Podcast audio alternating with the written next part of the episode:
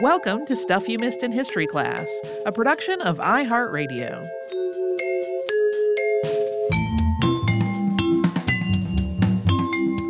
Hello and happy Casual Friday. I'm Holly Fry. I'm Tracy B. Wilson. So, this week we talked about the Paramount decrees, starting with how Paramount came to be in the first place, and then all of the legal mess that ensued thereafter. Uh huh. I have so many feelings about this because, as you know, like I'm a movie buff and I am into the entertainment industry in general. Um, and I, I, one thing that I wanted to at least mention that kept occurring to me as I was working on this, right? We're talking about all of these things going on in the 1920s and and all of this legal stuff involving Paramount and all of their business moves. But the backdrop against which all of this is going on is like the perceived debauchery of Hollywood, which I thought was really Hmm. interesting Mhm. because this is all so removed from it and it's guys making deals and like you know we talked about william desmond taylor's murder on the show before that was in 1922 so right when all of this was going on um you know the fatty arbuckle scandal played out in this time like hollywood was in a whole weird place where people were judging its morality a lot Mm-hmm. Which I have to wonder didn't make it easier for people to get involved in business dealings that m- may have been more predatory or um, aggressive because people were not worried about that part of the industry, the general public. They were busy like reading headlines about scandals. While meanwhile, these guys were like, how can we absolutely take over everything? uh, when really, right, those are the people with power. Like the Right. people that show up in scandals right. kind of come and go in the industry. But the people who are making these big deals are the ones that carry on for decades and really run things, which is just something I find fascinating. Yeah. The other thing I think is interesting in the midst of all of this, particularly the overturn essentially of the decrees of 1948, is that I can't imagine what today's entertainment distribution would look like to Adolph Zukor, right? Like, no, you're going to get a movie on your phone that's in your pocket. What? You don't put a phone in your pocket. Yes, you do. It's got more power than anything you've ever encountered.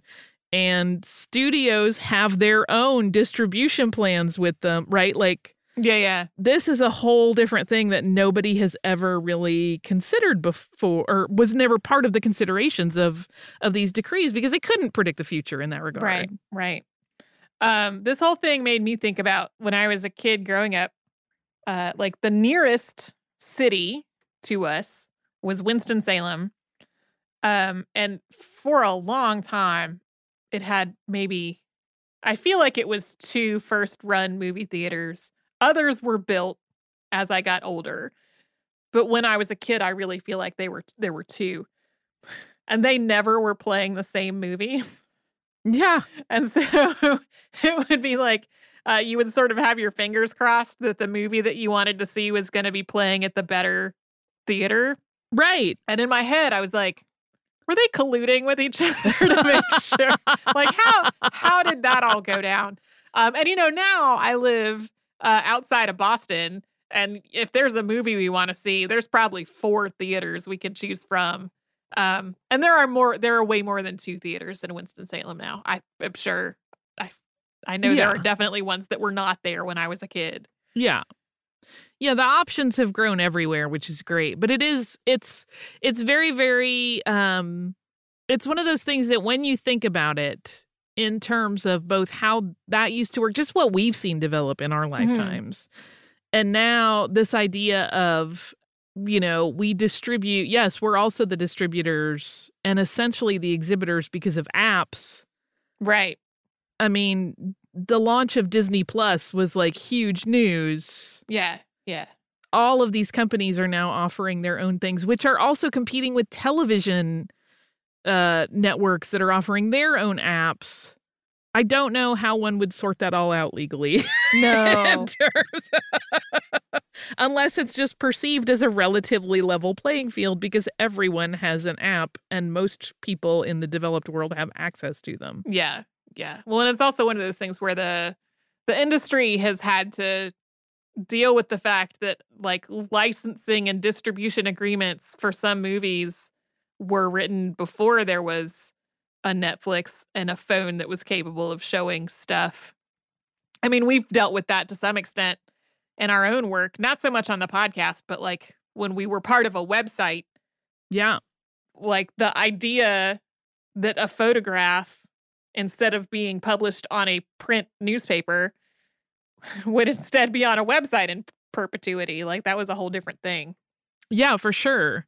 It also does make you think about how much of what you sort of hope, I sort of hope anyway, right? Like in my dreamy worldview, particularly as a, a younger person, now I'm I'm old and jaded, um, but of this idea that you know entertainment is art, and it is still art. I don't want to in any way demean entertainment um, or film or television, but you realize how much of that art is tied to the really sucky parts of the business that you probably don't want to think of. Mm-hmm. I mean, everybody has to make money because that's how they make more art. But at the same time, you realize like art is not what's driving the bus a lot of the time. Right. It is a, a business arrangement that had to be made so that any art could get made in the first place. Slightly heartbreaking, but also interesting. Yeah. I've Yeah. been really, really fascinated watching, um, you know, older holdings start to show up in streaming services, Mhm. right? Especially like now, everything, right? HBO Max suddenly has all of the things. Mhm. We, we are not getting paid to mention any of this, by the way, but like the fact that now I can watch the Muppets there, I'm like, this is a very weird. The business dealings that have to connect to make all of this work right. um are are mind boggling Yeah. that's the the very fancy layman's term but uh, when you think about the fact that each of those properties has to have an agreement managed to make those those distribution deals happen when you think about like the the websites that just cover what is coming and going on a streaming service like Netflix or Hulu on a month to month basis Mhm. I feel like distribution is one of those aspects of the industry that is so key and important to keeping the whole industry going, but which consumers do not really have a firm grasp on. I Right. don't. I've just Right. demonstrated that I don't understand all of this. Well, and it's like sometimes you'll see somebody's incredibly angry comments that something they want to watch is not on Netflix and they're like tweeting at the Netflix account and it's like that person has no control over this. And it may also be entirely outside of Netflix's control. Like this it's they didn't just make a decision to make you mad. Nobody just called Netflix and said, "Take my show down." Um, it's also the related because you and I have worked in online content for so long. This seems so obvious to us, but I've had so many discussions with friends and very smart people who get really frustrated with ads being placed in online content Mhm. that is not user generated content, but like studio generated content. And like, they're like, well, it's free to watch on television. And I'm like, well, it's also free to watch on your phone, but you're going to get an ad. And they're like, but I don't want the ads. That's why I'm watching on my phone. And I'm like, how does that company get paid then? Yeah. And you, you, there's a weird disconnect that happens where because so much information on the internet is free and is without any sort of advertising connected to it that people get very frustrated with the parts that do have advertising connected to it sometimes. And they'll get out a stopwatch and tell you how many minutes of ad there are. Right, but it's like I I mean that's really again that's what is keeping everything going. That is what's paying the overhead a little bit weirder now because we're all at home, but you know, to maintain an office building, to maintain servers where things can be hosted, to pay the people making the content, which you hope is always going on.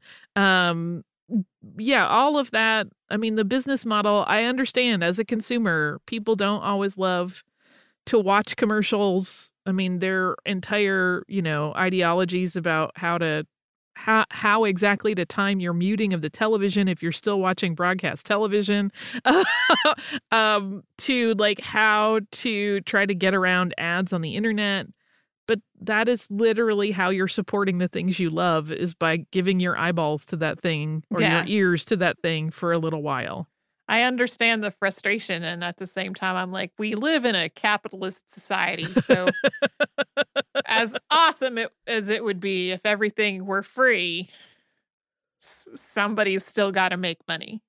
Yeah. I'm very, very curious what will come of this this whole shift in law.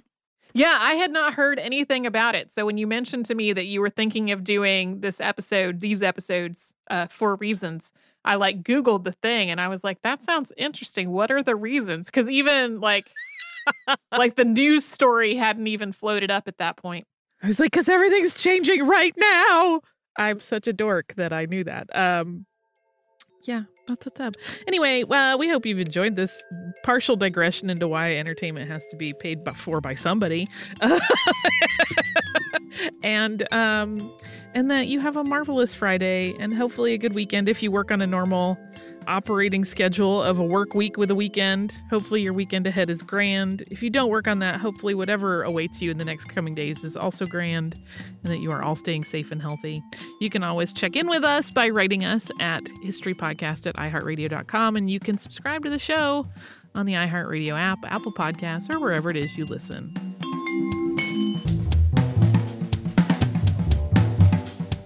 Stuff You Missed in History Class is a production of iHeartRadio. For more podcasts from iHeartRadio, visit the iHeartRadio app, Apple Podcasts, or wherever you listen to your favorite shows.